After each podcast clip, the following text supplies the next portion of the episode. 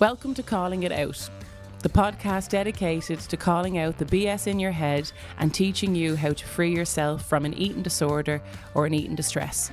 Throughout this podcast, we'll be looking at the way we think and how it impacts our behaviours. With each episode, we'll be teaching you how you can change your thinking in order to lead a freer life. I'll be your host, Jacqueline Campion. Hello and welcome to season two, episode seven of Calling It Out. I am particularly excited for today's episode because I am joined by two very special and inspirational people in my eyes for today's episode. Today's episode is going to be exploring um the role of a parent or a carer um, when you are experiencing a loved one um, going through eating distress. And I am delighted to say that I am joined by Pat and Dimpna for today's episode. Welcome to the podcast. Thank you very Thanks, much. Jacqueline. I don't know even how to welcome someone on because the last person I interviewed was my mother. So thank you both so much for joining me here for today's episode. Um, I was kind of saying this before we hit the record button, but I can't emphasize enough how yourselves and your family's journey continues to be an inspiration for ourselves at Marino, even when working with clients at the present day. I particularly wanted to invite the both of you on because when I think of a family and particularly carers really investing into someone's recovery, the same, if not probably at times well, I say more, or maybe, yeah, more than the loved one themselves. There was a time where I think, and I think for a lot of people can relate that you are holding the hope for your loved one until until they until they are ready to kind of take it. And I suppose working with yourselves was was just such a privilege. And there's so many parents and carers there eh, at the moment out there with so many fears and so many pressures. And you hear a lot of headlines you hear a lot of statistics you hear a lot of really scary things when you're talking about someone experiencing a self-harm and behavior and eating distress and eating disorder whatever label that you want to put on it. And the podcast is all about full recovery. It's all about full freedom. So when i was thinking about asking someone on to speak about that journey, it was straight away yourselves all the time. So I can't emphasize enough. I already know before we started the episode that there are so many people going to find this so helpful because I think there's one thing, and I don't know if maybe you've experienced it yourselves, but it can be that sense of sometimes the recovery and the hope sounds like a bit of a Marino thing. It's kind of like what we were just talking about before the, the microphones were on, but it's kind of like when your mom and dad says something, you're like, yeah, that's because your mom and dad says it. So the Marino, when you're attending Marino, sometimes we're like, oh, well, that's just Jacqueline and Marie and those at Marino saying it. So I've invited you in as basically, I suppose, it a form of emotional blackmail, kind of, where I'll say Pat and actually said it worked. So you can listen to them. So I suppose first, and I, I was, this is my first thing. I was like, how will I actually start the the conversation? Um, the first thing that comes to mind is maybe if if you could maybe tell us just a little bit about the beginning of your own journey when you first realized that your loved one was experiencing eating distress or an eating disorder. I'll let Dimna start that one because she spent 90% of the time doing the work. Um, I suppose a bit of background history. Yeah. Three children. Mm. Um, we went through eating disorders twice. So the first time that we went through the eating disorder, I would have said my young child was going into puberty, going into teenage, and whatever else. So there was a lot of mood changes. There was a lot of um, isolation herself, going up to her own room and you know playing very dark music. But it was all part of, as I was you know being told by my siblings who are all older than me. It's she's a teenager. What do you Mhm. expect? But there was a lot of change in her personality, change in her dress sense, putting long, long sleeve, keeping the long sleeves down, baggy clothes, and all that sort of thing. And it was only, it wasn't initially, it took me about two to three years to actually find out what was going on, which, yeah, it was too long. But, you know, I mean, there were the questions, there was the checking in with her, there was all that. But I, I was getting nothing back from her. Mm. And then the second time round, because we had been through it before, um, it was actually seen her on holidays and she literally had cuts down the length of her thighs. Mm. And I thought, oh, oh, there's something going on here again. And then the anxiety kicked in, body issues. I'm feeling fat. I'm in my school uniform. I don't want to go to school. I don't fit in. Migraines became a huge part of her last two years in school. And kind of this whole sense of I don't fit in anywhere. I don't know how to communicate with people. Um, These were all starting to come in, and she had like her her end of fifth year award ceremony. She had a, a ton of awards to receive, Mm. and I ended up taking her out because she had a major panic attack. And then in sixth year, then I had to actually get counselling for her, but she wasn't. I couldn't say she was definitively depressed or definitively had an eating distress or definitively had mental health issues, but there were a lot of things starting to point in that direction. Mm. So in order to get her through her, her oral exams, we got counselling for her at that stage and she learned grounding techniques and things like that. But afterwards refused point blankly to go back to therapy. Mm. So then the battle started. and it was a case of where do we go from here? And then she seemed to settle and she went to college and dropped out of college, Mm. got part time work, dropped out. Part, well, it was only a part time job, so it did end. But things came to a head at her 18th birthday when she became extremely suicidal. Mm. And and leading up to that, I, there would have been a lot of calorie counting and wanting to lose weight and nutrition talk. But her nutrition talk was based on having done two years e- home economics in school and done the whole biology and the whole nutrition, and it was it was informative s- s- stuff that she was coming out with. So you kind of maybe there's something in what she's saying, maybe there isn't. Am I imagining this again? But it was it was yeah, it was scary starting to see it all patterns starting to fall into place again. Like you know, Yeah.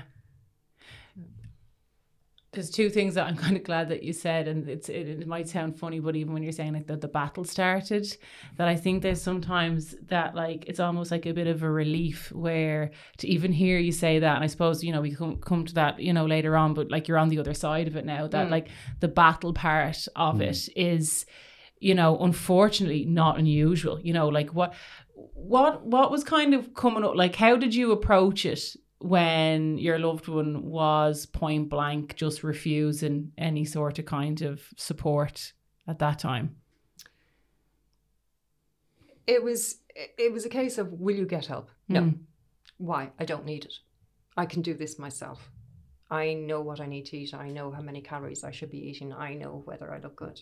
Do you know that kind of a Yeah. way? So you're kind of saying, mm, yeah, but you can't go out the door, or you get all dressed up to go out, and the next minute you're, you know, we used to have a full length mirror in the hall, Mm. and um, it was a case of she'd see herself, she'd be ready to go out the door, and finally come to terms with she's going out, see herself in the mirror, and that was it. She was gone back upstairs and didn't go. Mm. You know, so it was very, very difficult to watch her go, uh, watch her go through this, and not not reaching out for help. I mean, if there's one thing I'd say to any parent is encourage the help. There's no shame in help. Get the help. You know, I mean, it doesn't matter where you start to get the help, but get the help that she needs or Yeah. he needs. I mean, we're not talking just girls. This could be girls or boys. yeah You know, I mean, it is such a huge thing. I don't think the stigma is as bad as what it was back then, mm-hmm. but there's still a lot of stigma about reaching out and getting that help. yeah yeah and i suppose it, like you were saying to kind of watch that. There was a sense when you're talking there that you kind of the both of you maybe or at least yourself Dimpna, knew that these kind of there was passions kind of shown. You kind of knew maybe where is there am i right in saying that, that there was a sense of like we know where this is kind of gonna go? Haven't been through it before, yeah, yeah. Yeah, and you're kind of hoping it's not going down the same road, Mm. hoping that no, because they're completely two completely different personalities. Do you know? yeah completely different personalities. You think that, I mean, I could have said one of them was kind of um, more prone to trying things out and then reaping the, the consequences afterwards. Yeah. Whereas the other person was quite calculating before she did anything. mm. Um, so, I mean, they were coming from two very different angles all the time. And their Mm. journeys were so, so different. Like, you know, they had very similar underlying issues like the confidence, the lack of self belief, the perfectionism, the um, High achievers and yeah. high achievers. Yeah. And I mean, high achievers. sensitivity. Oh, huge sensitivities. And I mean, both of them were both academic and sporty, you Yeah. know, and it didn't matter which way they went, they had to be the best. do you know, Yeah. That kind of a way. And yet they were never, like, I remember with the, the on the second journey, I remember when she was only in primary school, and we said um, she came out of school one day and she only got eight out of 10. And I said, Oh my God, you're human after all. Yeah. And she looked at me like as if it's okay to make mistakes. And I said, Absolutely. Just do Mm. your best. So we never pressure them. They they put that pressure or their peers put that pressure on themselves. There is a lot of external Yeah. and it doesn't matter what you do as a family at home. You know, you could wrap them up in bubble, but they could still go out and have these issues. Yeah. Do you know, it's one of those things that you can't prevent it. Yeah. You know, if it's going to happen, it's going to happen. It's to be there when it does. Yeah, I think that's really powerful. Um, to hear you kind of say that in terms of that, like, there's a real sense of like it's not your fault as a parent and as a carer. Yeah, Mm. that's that's something we come to later on. Is um, you can't blame yourself. You know, you do blame yourself. it's human nature. So, but you, you can't. It's as Dimna said. It, there's environmental factors out there. There's other things. You might have said something, and to be honest with you, there's times. One of the things with, um, as I say, one of the, the features in our family and going to Marino was the at the group sessions. You realise that these young people were high achievers, very intelligent, but very sensitive. And my big flaw was that I could go up and I could say I could say something that I thought was perfectly normal. I come back down uh, and uh, the our, our loved one would be onto them like saying he's after saying blah blah blah blah blah. And I said, Well, I said the bricks on the wall were red and she took it that it was um, a, a slight on her or something like that. I said, how do you? But yeah, there'd be other times I would put, put my two size nines in it and kind of trying to unwind that was horrific because there there mm. is a distorted distortion in the way the information is received. Mm. Uh, it, it gets distorted and it is that that I found hard because you get to the treading on eggshells. What do you say? Can I say this? Can I not say that? And that's the mm. other side of it. That it is difficult. That is a difficult part of it. You know. Yeah. Yeah. Do you mind me asking you a little bit more about that, Pat? Kind of like, I'm just kind of thinking as to kind of parent or carer listen to that. That sense of walking on eggshells, and the one, like I said, there's a feeling like you can't say anything right. Two, you're kind of afraid to upset them. How mm. did how did you both kind of navigate through that part of it? Like you said, that kind of the reactions and I'll just let Dimna do the talking. um, uh, it- Very it- badly at the beginning. very, very badly, and you had to you had to tune in, and you had to be very selective about your words, and it's not always easy. Um, and like, well, I remember saying something one time. I can't even remember what it was, but Dim says, "Can you not see that that could have been taken as?" I suppose, but you had to really think about it, um, and it, it, it was difficult. And like you'd be going up, you'd be saying, "Sorry, that this is exactly what I meant. This this is what I was talking about.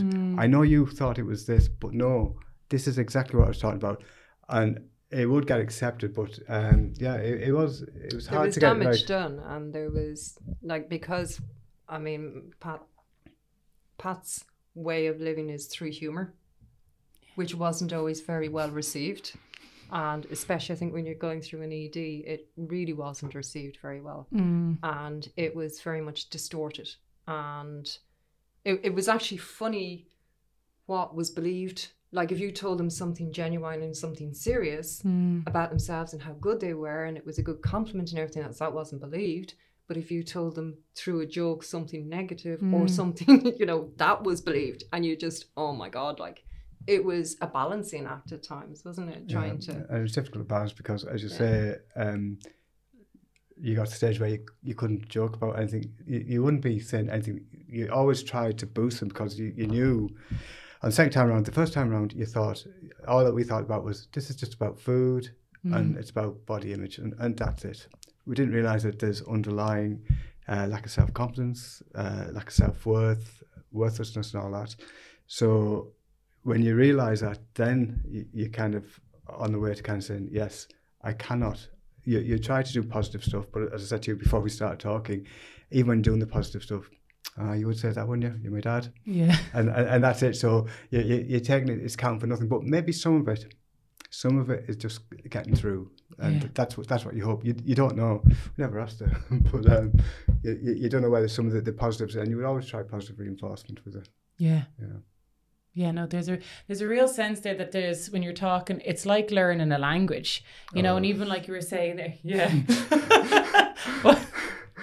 No, no, that that's it's like the thing that came out for us is education and learning and researching and talking to experts and uh, find out how you how you do things right. yeah. And yeah, Various acronyms for fine. I'm fine. Oh yeah. May I ask The you what you learned about what does fine stand for? uh, not, Not on allowed swear. oh, you can swear on this podcast as long as it's not me. Something. Fucked Forget- up, insecure, neurotic, and emotional. Yeah. Yeah, Yeah, it's a good one. It's a it's a really powerful one to know. Do you Yeah, know? yeah. Um, because like obviously with the language of ED, like yeah, constant. Like you're, I think as a carer and a parent and someone on the outside, you're constantly coming up against brick walls. Mm. You know, and even when you're speaking there about that balancing act, the walking on eggshells, you know. Maybe and uh, I don't know, but maybe if you don't mind me asking, like at the time, what kind of impact was that having, like on yourselves and, and the family? Well, I, I, just from my point of view, it probably would have caused like there'd be times when I said, "No, we can't let them away with that," and they'd say, "No, no, we got to." Or it could be the other way around. We we could be arguing over the best, what was the best thing to do, and Yeah. especially if the loved one got upset or very upset, or the loved, loved one got the way when you're thinking, "That- "That's wrong," you know. It's well, actually very manipulative. Yeah, Ernest. it It is. is very manipulative, Yeah. and that was one of the hard things t- to balance was the manipulation and how do you get it right without always giving in or without them always having their own way. Mm. And that's where they're kind of we bounced off each other at times, you know. And we mm-hmm. actually found that even when we went on for a walk or when we went on holidays, Yeah. the whole conversation was ED. Yeah. And we actually had to stop it. Hmm. Just stop it. We actually need a timeout from this. Like, Yeah. you know, we actually need a timeout from all this crap that's going on. It's a banned subject Yeah. do you know? And like you could have walked out of a house where, you know, things were pretty bad, Mm. you know, and they do get bad, you know. And I think if if you're if you're not realizing how bad things can get with ED, you're not engaging with it, do you know? That uh, and you need to engage with your loved one, with the process, with everything that there is about it Yeah. you know and if you're getting on with your daily life and it's not impacting you at all it says something that you're not engaging with what's happening Yeah. you know Yeah. and and i think as a carer as a parent to understand it you need to engage Yeah. you really need to engage but you need to have your time out Hmm. And like that like i mean we three kids they all had their own outlets they all had their own sports they all had their own levels of education. You know, when this was going on, one was finished. Well, second time around, one was finished school, one was leaving cert, one was going through leaving cert, or one was in college. You know, so Mm. you're you're all the time balancing. You can't do all the focus on that one who's not well. yeah. You know, so it's where are you going? Where am I going? Who's going to do what? Like you know, Yeah. and not having it all landing on the one person because there was a lot of it was my role and going back to what we were saying earlier about not blaming i blame myself because i gave up my work when i had my children. My key role in life was looking after my children so obviously if two of them have an ed i've done something wrong. Yeah. but then as you realize and you learn and you go through it you realize nah not my fault. I may have been able to intervene maybe a little bit sooner maybe not i don't know Mm. if I'd intervened, would she have engaged? Maybe, maybe not. You know, you don't know. I think, and she'll tell me now, things happen for a reason. Yeah. And we went through the second time we around, we went through about seven therapists before we hit on your good selves. That's a plug. Huge plug. but no, it and you know, it was the one place where, as a carer, we were listened to, and as a carer, we were heard, Mm. and your whole dynamic and approach was completely different than anywhere else. And Yeah. believe me, we had been around the block. Yeah. We- we- we'd We'd actually- definitely been around the block. we'd actually been about five or six, and at no stage did full recovery come into it. It was maintenance. You can maintain this, and that was the message was given to us loud and clear. Mm. So uh, yeah, it was a complete change when it came to you guys. So yeah, this has just kind of randomly popped in. I don't know if it's going to go down like a lead balloon. And I, did you have experiences with accessing um, public services? Yep. Yeah. Lead balloon. you- That's a public service. Do you mind me asking a little bit about what that experience was like? Because I suppose I'm just thinking of a lot of, especially where we're at in the world at the moment, and what we're experiencing is so many parents and carers really trying to access, and people personal experience as well, but trying to access that help, but finding it quite challenging. Can do you mind me asking a little bit about what your No, experience was no, like no, no. with Yeah. that? We would have started off originally with a referral from our GP, and our this was first time round, so she would have been a minor, and the two of us were called in, as in my child and myself, and then she was I was asked to leave the room. She was talked with, uh, and then I, I she was asked to leave, and I was talked with, right. So she never felt anything was private she never felt there was anything confidential going Mm. on Mm. right they do they seem to work on a six week program so every six weeks your therapist counselor whatever was changed right second time round uh, she was an adult. She was 18 the second journey we had. And i initially said you are kidding me. They are rubbish. And oh no they're different now. They've changed like you know because there was one was in 2003 the other was 2010 i think it was. Mm. so you're talking a seven year gap. You think oh yeah come on. You'd our think. services improve. No absolutely not. It happened all again. There was the only person she had continuity of care with was her um she was assigned a nurse practitioner i think is what they call them. Mm. um and she would meet her on and off maybe once a week or once a fortnight. She might meet for a coffee or just for a chat or she was a person that you could go to if you were you know struggling or if you were in trouble. Yeah. um but again they kept changing So all they were interested in was a diagnosis that's what I was going to say. the, the label. um, so it was form filling Okay. and they came up with a diagnosis that she looked at and I looked at and I'm saying no way absolutely no way Mm. excuse me but what became a problem then was oh this is what i've been told this is what my problem is this is what my issue is Hmm. so she actually then started to live that diagnosis Yeah. so her symptoms increased tenfold you know and it, it actually caused even more problems for us Mm. and i'll just add to that again going back to 2018 i had reason to be in touch with the same center again Mm. and was told again, I know, no, they've improved immensely. Mm. And I'm saying they want to have. And my loved one was going through a horrific trauma at the time Mm. and never actually saw the therapist that day because of what she witnessed happening another client while she was there Okay. and said, absolutely no way could she actually work with somebody in this place who doesn't have the respect and the knowledge of how to work with somebody who's semi psychotic. Mm. Do you know? So she literally ran out of the place in terror, Yeah. in absolute panic. And I got a phone call, collect me, collect me, collect me. And where are you? I don't know. Do you know? Yeah. So from 2003 to 2018, had services improved? Absolutely not. Yeah. no, and, And go on. no, just um, I don't know if you want to say what the label was. You can if you want later. Um, but uh, we asked, um, you know, what's the story, and you can go with Kildare Youth Services, but the waiting list was So because because we were told like they were referring her to KYS, Mm. right? And because KYS had a two year waiting list, we said she could be dead and buried in two years. we're not waiting two years. Yeah. And we asked for a referral to somebody private. And we got three recommendations and we went to their first person. and talk about looking for a quick fix. Um, pick a diet, any diet, and stick to it. That was the advice. That was Yeah. the advice. I was personally blamed for what was going on in her life. Okay. And um, and sure, if you break a diet and you eat a biscuit, sure, eat the whole packet of biscuits.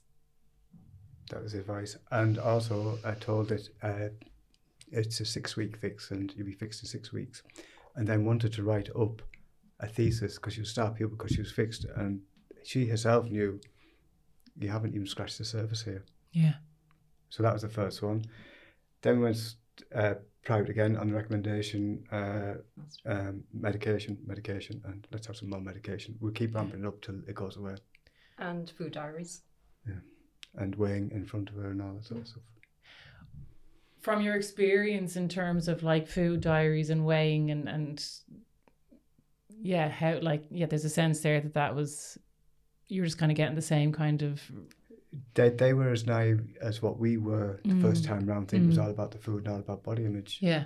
It's not. Yeah. And at any stage were you spoken to about like full recovery or full freedom from it? Mm, No, no, Never. no. it- We were. T- I think we were told uh, it, it can be maintained or something. Yeah, you know, you can learn to manage it. Okay. Yeah. Okay. I'm just thinking at that time, like where you're at when, like, you're talking, you know, f- obviously second time round as well, having experienced just the detriment effect of eating the stress, and where were your heads, bodies, minds, spirits at at that time when you're getting told diagnostic medication, something to maintain, or at best a two year waiting list for something else?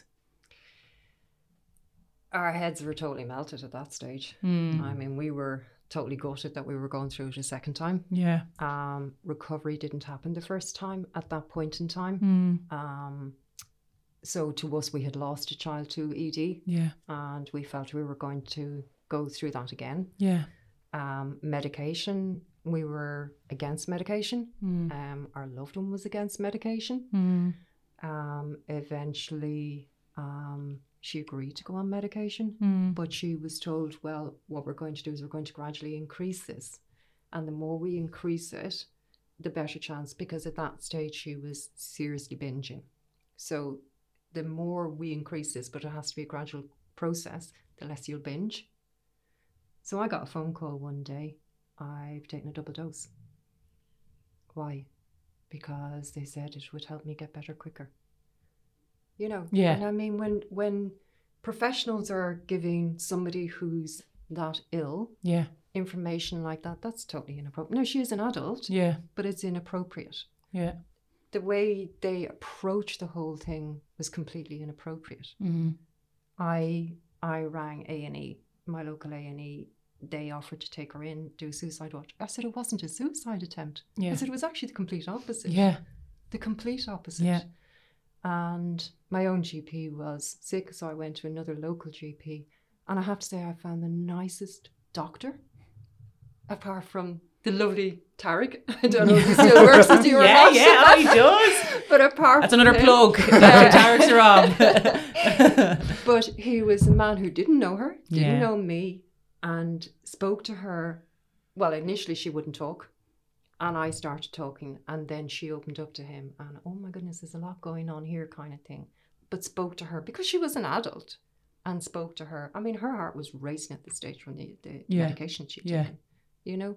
So it was just. You, you wonder at that at that point we were wondering are we ever going to get anywhere? I mean, you Mm. think you're we thought we had gone to the best place in the country to get help. Yeah. You know, she was seeing a psychiatrist, a psychologist, a nutritionist, and a therapist. yeah. What more could you ask for? Like, Yeah. you know, and it failed miserably. Yeah. Mm. Absolutely failed miserably. No, I'm. I really appreciate you even sharing that experience because I think why it's important to share light on that as well. Because especially for a carer and a parent, like you said, the level of blame, and not just from yourselves, j- like you can have experiences with professionals as well that Mm. kind of say, well, like let's look at the past here, let's look at Mm. history. Do you know? So Mm. it's not just sometimes. It's actually not just in your head sometimes. And I think for especially at the moment, so many parents and carers, there's just that one to realize that this stuff isn't in your head because I think especially as a parent and a carer, your gut is just screaming out saying something, but you're often getting different information. You're almost like have 10 heads that you think like look there's just something like you said pat like there's more than just the food and the body image here i think there's genuine emotional distress happening and your gut is on fire and i think that's one thing as well when you start becoming afraid or hopeless like what you're saying at, at that time like to genuinely be looking like feeling like you're getting by the sounds of thing i'm just visualizing like a closed in cell and feeling like where are we going to go like mm. like you said this mm. is the top of the top mm. services mm. we're offering in the country and we're there's there, we can't get hope anywhere you know mm. we're looking for mm. it we want it and you can see even how the understanding of eating distress is so important because you can give certain advice but the way like you'd mentioned earlier on pat as well how that can be manipulated and twisted, you know, not necessarily even from a place of malice, but like, well, this is what I heard, so this is what I'm going to do. Yeah. And I think that is important. Like, if for anybody that's listening, it's that, like, one, it's not in your head if there's something telling you, no, I think there's actually something else out there. That recovery doesn't have to be a sense of like utopia or some kind of unicorn land. And that you're not on your own when you're, if you're at a place where you feel like there's no hope that there's i mean obviously you know like you said we're, we're speaking about it now from the other side. So it's that sense of like you're at that place where you feel like there's nowhere to go. But then like you'd mentioned then there was actually kind of hope at, at the end of it. And you know so I, I do think that's important to shine a light. Obviously the whole every it's all about kind of the hope part of it but it can be and, and as a carer like mm. you've no behaviors to numb out what your loved one isn't numbing out. So you are watching that car crash happen over and over and over again. You know, so I just think that's so like, and I'm so glad that you mentioned as well the impact that it had on the relationship between yourselves. Mm. So appreciate you sharing that because often, you know, I don't know, maybe we could reflect on a little bit, but when you maybe get that advice in sessions, it can be challenging to take, where it's kind of saying, put yourselves first, when obviously you see do you, like a red rag to a bull. How can I put myself first? do you do you remember getting any of that kind of advice to kind of oh, you're, you're, laughing, Dimpling. Yeah. What's what's coming up for you there? yeah, I remember it. I, I mean it was so you know, if if it's one thing I've you know, if it was one thing I as a as an parent took mm. out of it. It was self care, self care, self care. Because I did. I ran myself into the ground. Yeah. Absolutely ran myself into the ground. I hit burnout, you know, like it or not like. Mm. And it was, they don't know what they're talking about because I I need to help my child. I need to be there for my child. And I was working and I was trying to keep them home. And I was trying to keep, you know, all the balls in the air like at the same time. And then you keep hearing this like you know when when we started going to the you know um, the group sessions in and i don't mean the group sessions i mean the um, you know pat myself and our loved one my, the family sessions yeah and Good you start fun. hearing these you know you kind of there is something in what she's saying but we weren't the only ones hearing it your loved one is hearing it as well that yeah. they actually need a time out as well from it yeah you know? mm. and it, it was one of those it was it was a very hard concept yeah. a very hard concept but it is so i mean i would so advocate it you know? Yeah. I'd be the vi- biggest advocate of it now wouldn't yeah, I absolutely yeah. No because it is a torturous time like uh, you wouldn't wish it on your worst enemy absolutely no. not. No matter what they've done to you you still wouldn't wish it on them. Um I, I think I remember saying to you, Jacqueline, at one stage that uh, I was prepared to mortgage the house. If someone could have said, There you go, your daughter's not cured. Yeah. But but that's that's the impact. You you would you would do that, but but because you think there's nothing else out there. Yeah. No, I really really appreciate that, Pat, and I think that's, and I so appreciate just the honesty with that because I think. I think for both as well, people personal experiences that this isn't a place for kind of shame or guilt, but sometimes it's so challenging. You know yourself, obviously, you know, for, for your loved one, we don't want to hurt anybody, but the recovery just not only Im- impacts that person it's really helping. It's a and that's i suppose one thing that i've seen even with your own family. And like you said pat like you would th- there's such you want to just you know, I suppose I use the word fix it, do you know? Yeah, And you, and as you know, as you learn, and it's the journey when you turn on the fixer and you, you're turning off in somebody else. And that's, mm. like you said, mm. there's another balancing act. You know, you've got some professional mm. coming in saying, oh, put your own kind of oxygen mask on first. And you're like, yeah, good one. Like, is your loved one here in front of you incredibly mm-hmm. kind of vulnerable and things like that? But it's, I think it's, uh, one as a carer allowing ourselves to even kind of experience that kind of emotion that kind of goes on with it to allow yourself to even feel something. Someone with personal experiences listening to it as well is that like no matter how much the condition wants you to believe there are people in your circle whether that's blood or not that really care for you so much whether you realize it or not. The love and i suppose that's one thing from even working with yourselves that okay, yeah, there was like you said, there was balance and acts and there was mm-hmm. learning and everything like that. But like it was that unconditional love that the condition is just like allergic to. That mm-hmm. that's you know it's just mm-hmm. so powerful. And that was something I found very hard to understand. I mean, you're you're. I remember even being at a group session, uh, carers and and freedom fighter group session, mm. and one of the uh, freedom fighters saying, "But like, why? Why would parents have unconditional love?" Mm. and been left seriously. But that was kind of part of the crux of the whole thing. There's that lack of deserving. Why would anybody want to love me? Yeah. And why would you give me unconditional love? And that was a huge thing. I suppose number one for us to realize that they actually could even think that way, that they Mm. didn't deserve it, or that of you know that we didn't have it for them. Like like why wouldn't? I mean, it was just so natural for us with them. Mm. But they absolutely did not have that sense of they they deserved it or Yeah. were even allowed to have it. Like I I don't know, it was very strange, wasn't it? Yeah, and one of the, the other things that we learned from Marino was um, the big thing you mentioned. It's just me with words. You mentioned condition there, Yeah. and to separate the behaviours from the person, because the person is the, the one you knew before, whereby fabulous, wonderful, everything you ever want in a, a child, and then when the behaviours kick in, it's everything you don't want in a child. Yeah. So it was to separate that, and it sounds easy. It is not, Yeah. and and you can. I know that it's very difficult. Uh, as I said, Dimna took the brunt of most of this anyway, and it's very difficult um, not to personalise things that are said or behaviours that are done. So uh, that's something just for, for parents, it's it's or carers to remember that that you know your good child is in there, Yeah. and they just need full recovery to come back out Yeah. a better person. So yeah.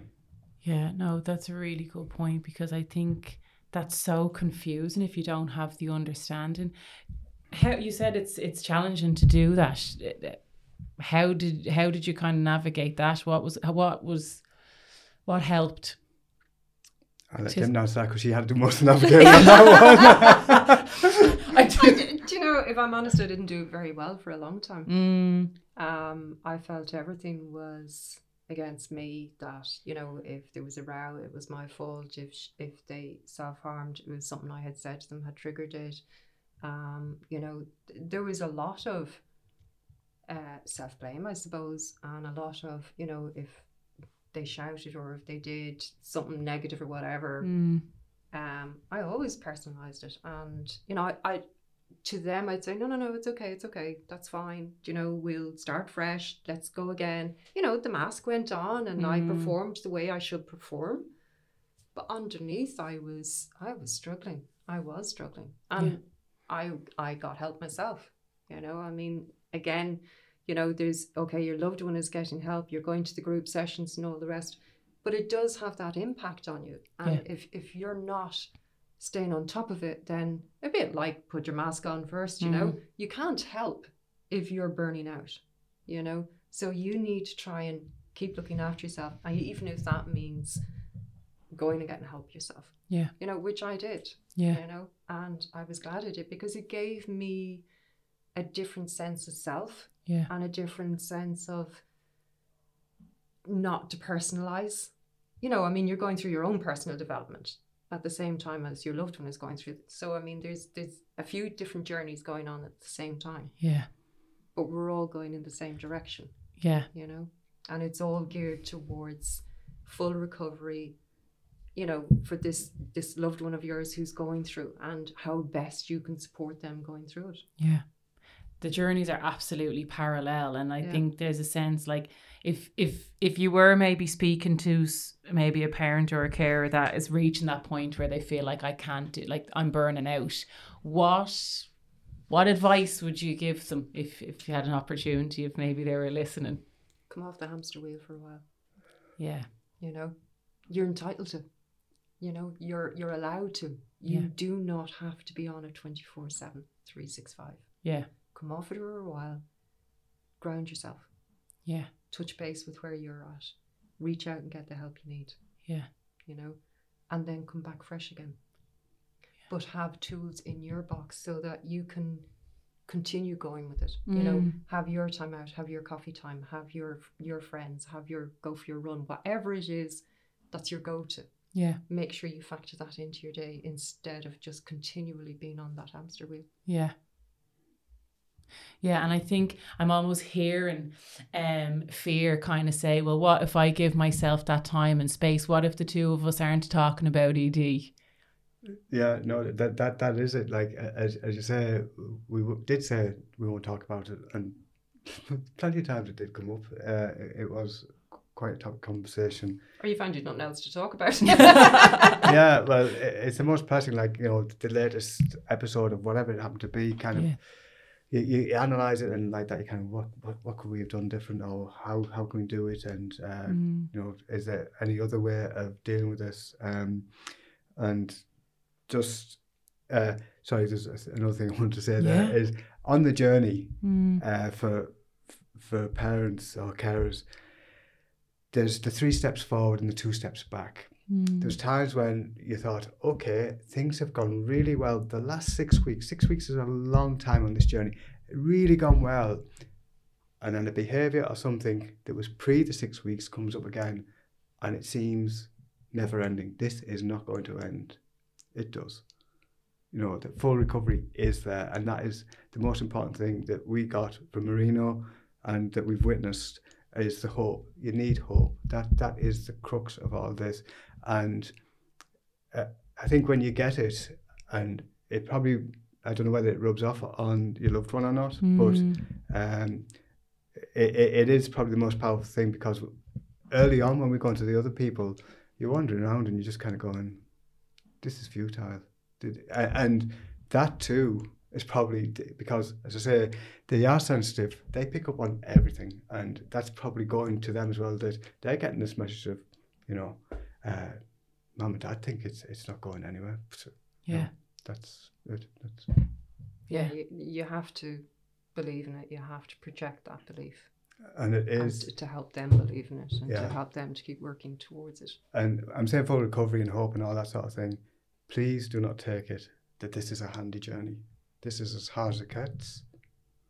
and it's, it's a long journey it's a journey that there's no time limit on it i mean we never put a time frame on it Yeah. you know you go for as long as you need to go and even when she was fully recovered if you need to do check-ins do check-ins do you know i mean you don't just stop one say- day and say oh i'm recovered do you know Yeah. you touch base every so often like i mean we never put a time frame on it at No. all you Yeah. know once she was kept going you know and that was it was the continuity you know Mm. that made such a big difference and i suppose seeing for herself that there was progress Yeah. and that she had targets you know she she knew because of the whole emphasis of no there is full recovery there it's up to you to go out and get it you Yeah. know it is there Mm. for the taking it's Like- up to you to do the work Yeah. And, and it is hard. It's, it's hard work for everyone involved.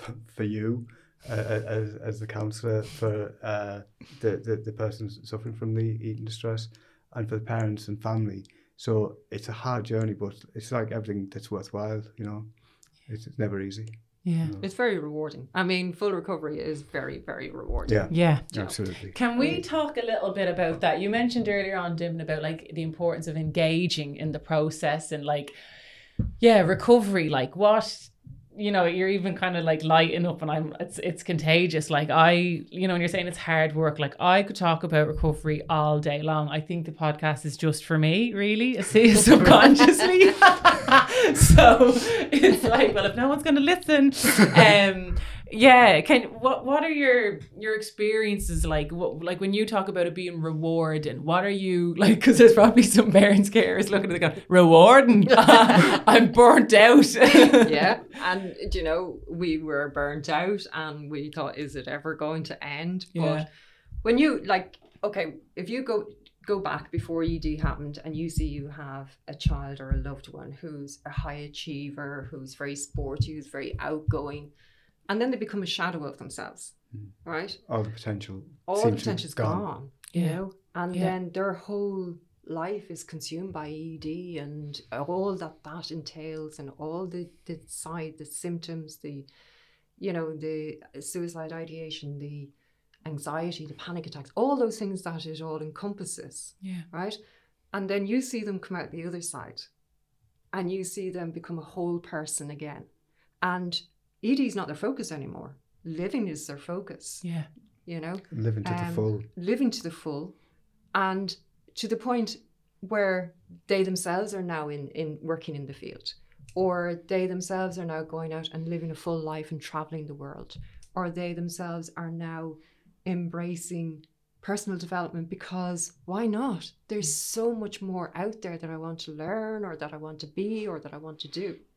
And then when you have you know you're going through the ed and you're told your pubescent child is actually in menopause and you're saying what? Mm.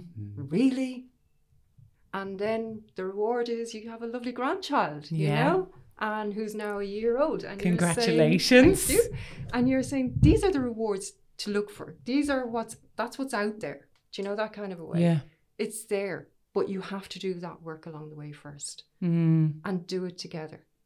Support each other. Yeah. Bounce off each other. If you're going to bounce off each other don't be afraid to say sorry. Don't be afraid to put your hands up and say i don't understand. Yeah. Listen learn educate yourself. Go to group therapy. Go to workshops. Go to whatever is out there. I was nearly going to swear but i won't. Oh no swear away. Very therapeutic. But you know i mean there's there's and get your information from people who know what they're talking about. Mm. mm. because in our experiences book learned is not the way to go. It's people with hands-on experience who can empathize on a genuine honest level with what you're going through you know? And that's what we found with yourselves. Mm. you could empathize on a genuine level. It was actually funny at times and very irritating for our loved ones at times because you knew the pitfalls. You knew the excuses and you knew what was ahead of them kind of thing you Before can't they bullshit a did. bullshitter Yeah. of and thing they, exactly. and they didn't since get we're not away using bad it. language my mother's gonna love this episode and they didn't get away with it. You know, Yeah. you called them out. Do you know, literally, you called them out. But you know, and that was the beauty of it. Mm. But as I say, I mean, we're here. We're. I was just asking her before we came out, exactly what year was it? She's into her sixth year full recovery and living the life.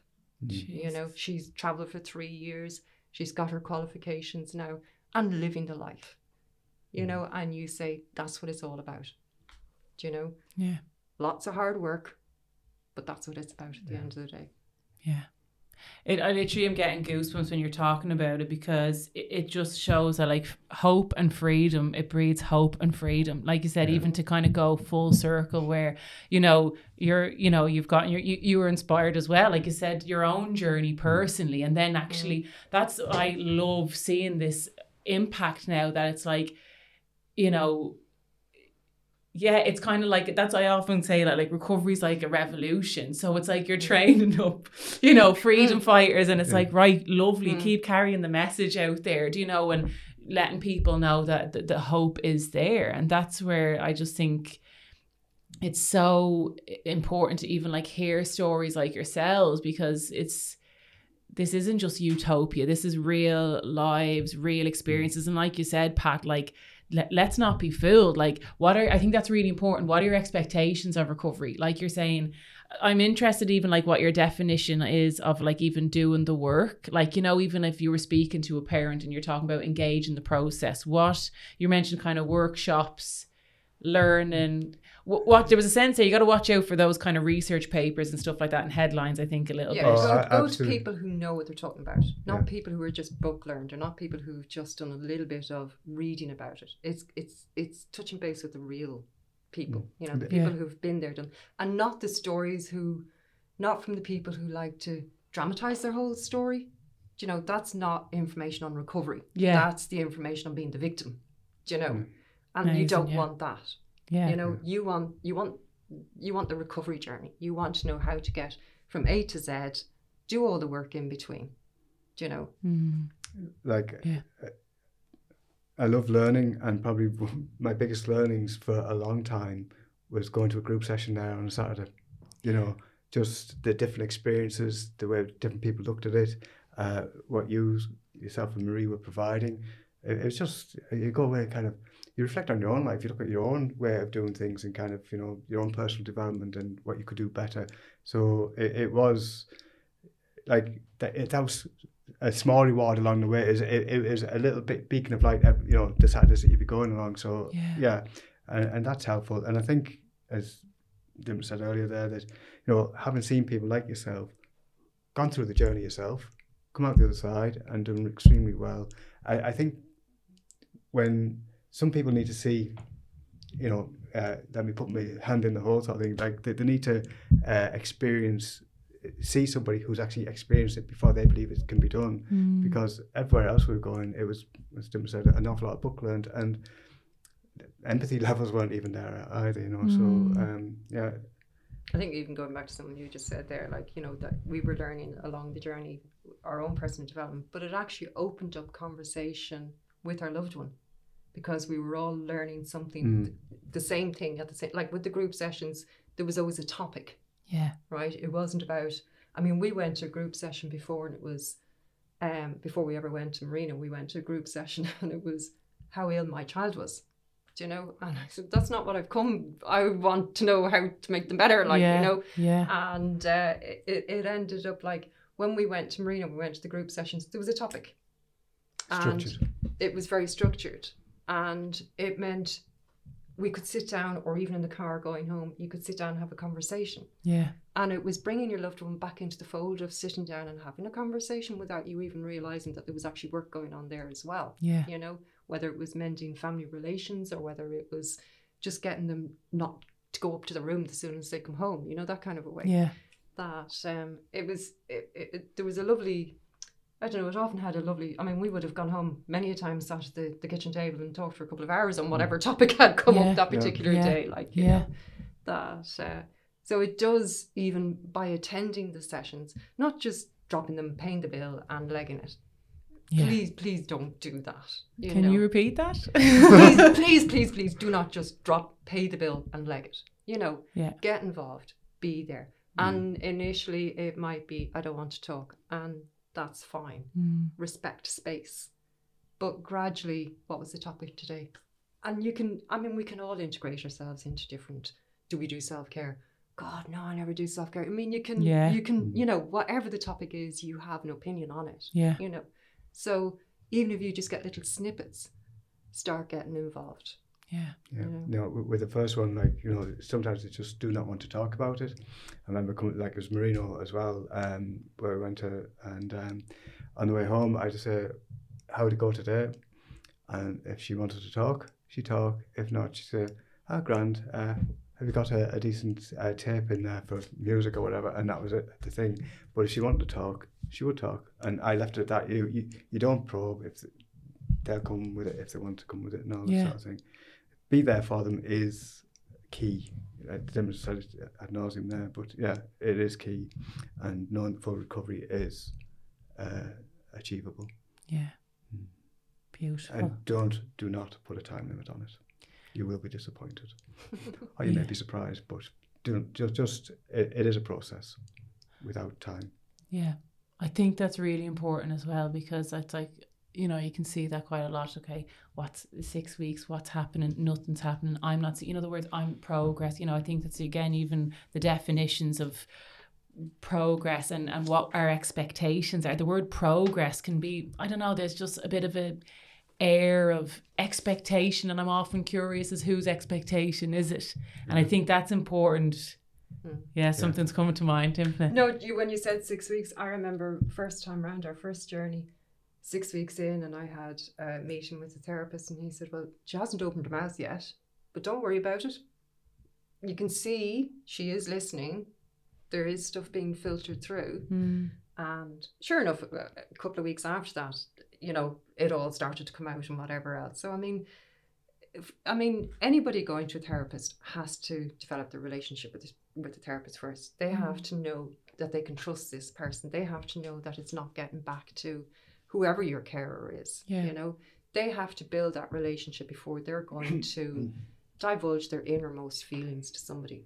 And for some people, if they've been so shut off for a long time, it's going to take them time to do that. Yeah. You know, if they haven't had a reason to trust people outside their own family unit before, it's Yeah. going to take them time to do that. Absolutely. So give them that time. Just because they're not engaging, the fact that they're going every week means there's something happening. They are, I won't say enjoying it, but they are engaging in a way that's not a verbal way. That, you know, give them the time. Yeah. Don't rush anything, you know, and just keep bringing them back, keep supporting them, keep being there for them, keep reminding them how much you love them, how mm. much you believe in them, Yeah.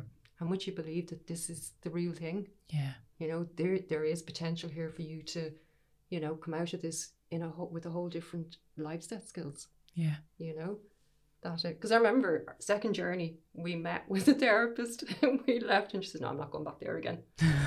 I cried. I cried because this to me was our last chance. Mm. I walked out of that gate down to the lane where the flipping car was parked and cried. And I said, You're kidding me. Why? And then the next week she made an appointment to go. so what why I don't know. But Yeah. you know, it- just go with the flow. Encourage, encourage, encourage. Be there for them. Remind them how much you love them. Yeah. You know, if they physically don't want a hug, you know, just okay, nowadays you can elbow bump, whatever it is, but just let them know communication Yeah. communication. I remember going somewhere and we were talking about communication and all mobile phones. Mobile phones saved us at times Yeah. because they're up in their room. Please come down. Send them a text message, you know? Yeah. And it was the, the start of engagement in conversation when they would then come down because they oh, got fed up trying to text Yeah. message, you know? Mm. So don't knock anything, you know? Try everything. Yeah. W- With us, isolation was a feature. We have an attic room, and both of them, we actually thought the room was cursed because both, both of them went up to the attic. It room in the house. I appreciate your that? humour, Pat. Yes. so um, yeah, so but it, there was isolation. They wanted to be by themselves, and whether it was a case of um, not feeling good enough to be around people, or whether Yeah. going to self harm, or they just want time out themselves, or to Yeah. be away from maybe even if we were too persistent with questions or whatever after something or other, uh, they just go through. But uh, yeah, isolation seemed was a, a kind of feature with both. yeah. Both of them. Yeah. Yeah. I think, like you said, as well, that encouragement and continuing and, and the communication, not being afraid to actually say, like, we want you part of the family. Mm. We care for you. You're important to us. And mm. not to be afraid to keep reiterating that. And, like, actually, well, now this is family time. We are asking you to join us because mm. you're part of the family. And it's those kind of simple, kind of, you know, building up on your kind of your, your subculture and your communities and just you're just remind like you said, just reiterating it. Mm. You're you're challenging the condition all the time. We could be talking about this. I mean, as I said, one episode, and I wouldn't be surprised if there's maybe requests to have you come back in and maybe go through things, but you never know. I feel like just speak, just sitting.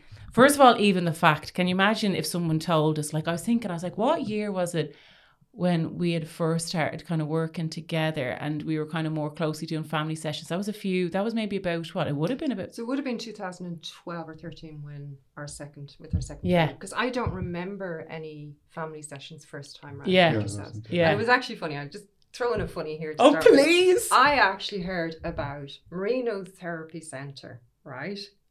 In an ad on ni- on 98 FM. 98 FM.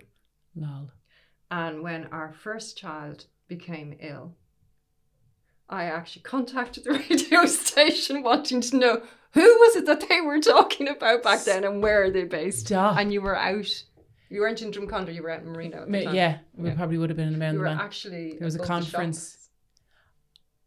Oh my god, that was Marino Mart. Yeah. Yeah. So that's early, like 2003, I think. Yeah, yeah. So Yeah. that was probably around the time that there was a conference probably being held that that was getting maybe advertised and that. That's so So there you go. funny. well, I definitely wasn't um, working there in No, 2003. you're only a tiddler. I was stage.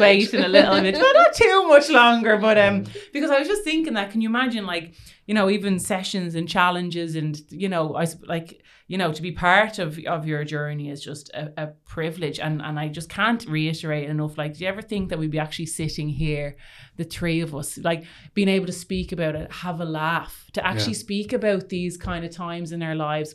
For me personally, I'm a bit like yourself, Pat, with the dark humor, and it's not always appreciated but it's um I just think like and you, it's just amazing you never think you're going to get to that stage I think so many especially as parents Mm. like do you know it's and of course it's not funny but it's like thinking you know if if if I'm listening to these two parents speak about their loved one well then I can be in the same position with my loved one. And I think it's listen to you speak it's almost a sense of like at the beginning especially of the journey who's it more important for to do the work? The person with personal experiences or even people loved ones like yourselves? Because like you keep talking about the education the understanding the, the language that we're even speaking about at the beginning. Yeah, no, no. The lang- language is, uh, as I say, I, I may be wrong, but just our experience, even when we did do the group sessions uh, across the way, um, it was a case of you could see that there was sensitive, you know, there were sensitivities, high achievers was nearly across the board. yeah So the language is very important. I, I think when I was describing it to when we were talking about coming in here today, it's a roller coaster. A lot of scary bits, but Yeah. you know, some thrills as well at the end. Yeah very end. I know there was there was great highlights along the Yeah. way as Uh, well. well- I mean, when Yeah. you saw a behavior not being part of their daily routine anymore, Oh, Yeah. I mean, you have to celebrate. We we celebrated the wins as well, yeah, and- big time. even if they, you know, as you said earlier, six weeks later something cropped up. Oh yeah, look, it's just information. There's a little bit more work to be done. Okay, you're ninety percent of the Mm. way there. Maybe there's another little bit more work to be done. You Yeah. know, it's it's not all about you know. I mean, we did. It's not and it's it's not an end goal. It's a journey. yeah Do you know, and it's a continuous journey. And as I said earlier, like you know, second time round, I mean, her journey is never ending yeah you know she's still doing personal development she's still learning she's still you know cer- not, not searching she's full. still embracing embracing before yeah. she was searching for for some truths and some ways to live her life now she knows how she wants to live her life and, And- is going out and getting them like Yeah, and ju- know? just on the distorted thing, which is very hard to uh, understand, but we could be going, coming into, uh, dropping into counselling or whatever, and them would say, well, you know, how was your week? Awful, absolutely, absolutely awful. It was dreadful, dreadful, worst week. And then goes, but you only had a behaviour on the Monday and a bit on the Tuesday. Mm, Wednesday, Thursday, Friday, Saturday, and Sunday were great mm, but they focus on the negative. negative, and that that's you know it's changing that mindset with all the various uh, ways you do it is what gets those wins, the little wins that become Yeah. big wins that become part of behaviour then, and the behaviour starts changing. So yeah, it, it's just be aware that often you know you might think that they've had a good week, in their head it's worst week ever. Yeah. And it's just to focus on the, the negative. The, the one day it could might be just one day and it might have been that bad a day compared to a lot of other days previous. Yeah. But it's the one day that is front and center of their uh, mind yeah I think that's a really good point as well, Dimpna, what you're saying about like the importance of even for yourselves, ha- giving yourselves that credit and gratitude. Like you said, that parallel parallel journey, mm. celebrating the wins, get Yeah. your magnifying glass out, mm. and really because, like you said, that even Pat, you mentioned it earlier on. If you're not, I often I often heard someone before kind of say like I can smell the fear off my parents. And I was like mm-hmm. that's literally how the condition would describe it. And I and it's not about being perfect as a carer. I'm not saying you can't be afraid but how important it is to actually kind of go here's one thing that I did well. Here's things that I can see that are shifting. Mm-hmm. Because like you said it's kind of bouncing back and forth. Sometimes there can be a stage of like who's expecting more from themselves or their loved ones? You know is it the personal experiences? Mm-hmm. Is it parents? But like giving yourselves credit and yet getting the magnifying glass out. It was interesting, even there, when you're saying about smelling the fear.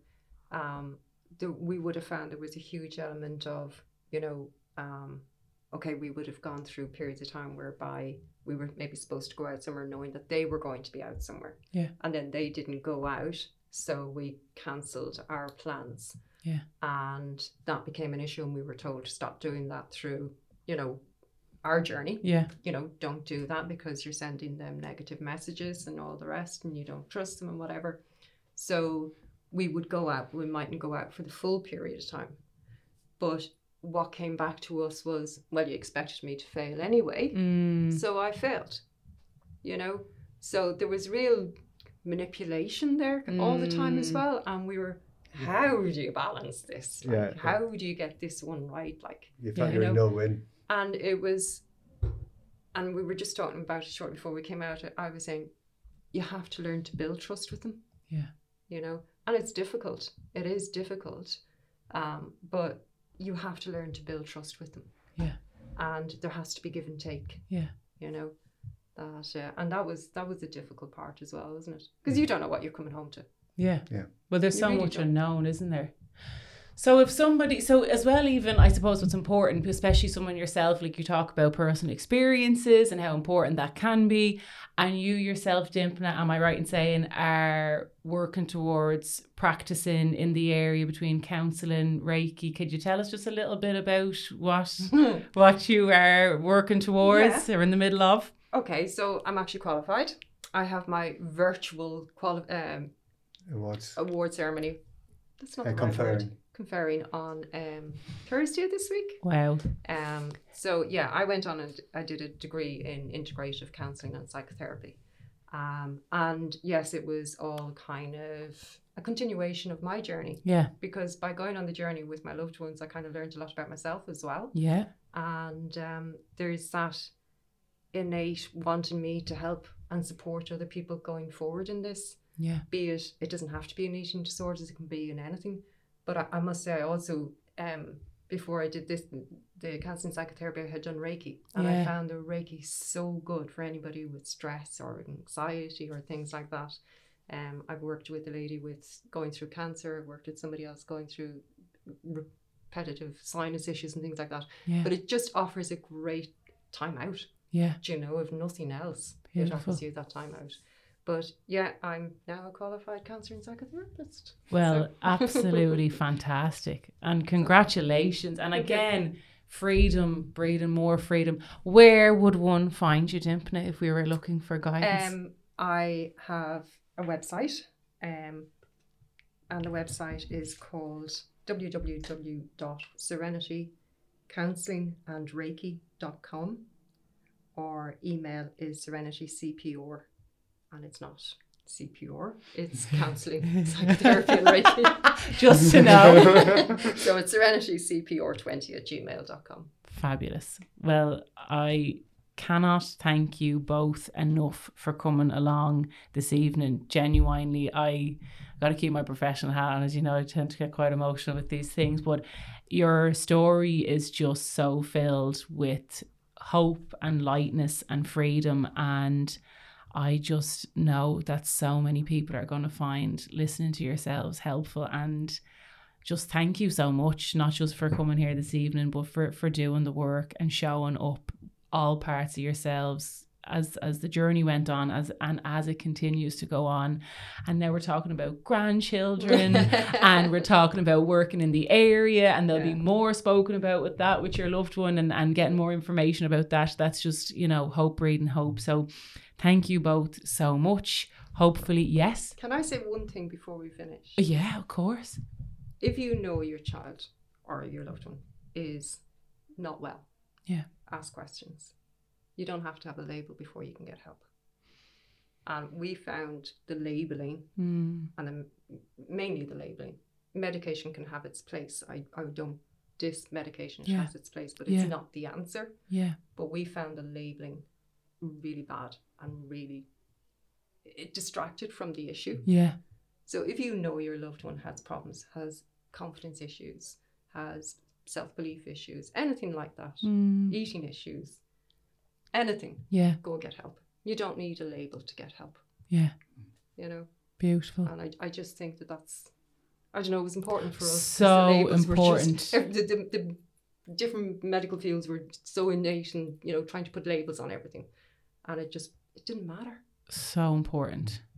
Pat, if you had one piece of advice for maybe a parent or carer listening, Apart from go to Marino and the wonderful care that's there. I'm not paying him to say this. No, no, no. I've no sponsors yet, Pat. if someone No, said, it's the one place we, look, Jacqueline, call a spade a spade. Yeah. It's the one place we actually got our children back. You know? Mm. Lifesavers is how I would describe it.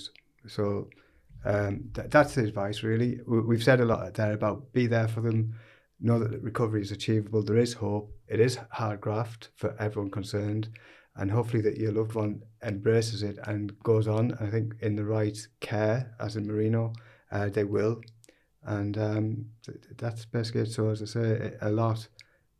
We we've been through the mill with all the different places, but the relief of finding somebody who knew what they were talking about, who had an impact, and you could see pro. I know you don't like the word progress, but you could see progress. You could see mm. improvement and change in behaviours. Then, you know, th- that's the answer really. I'm not going to spoil it. Thank you both so much.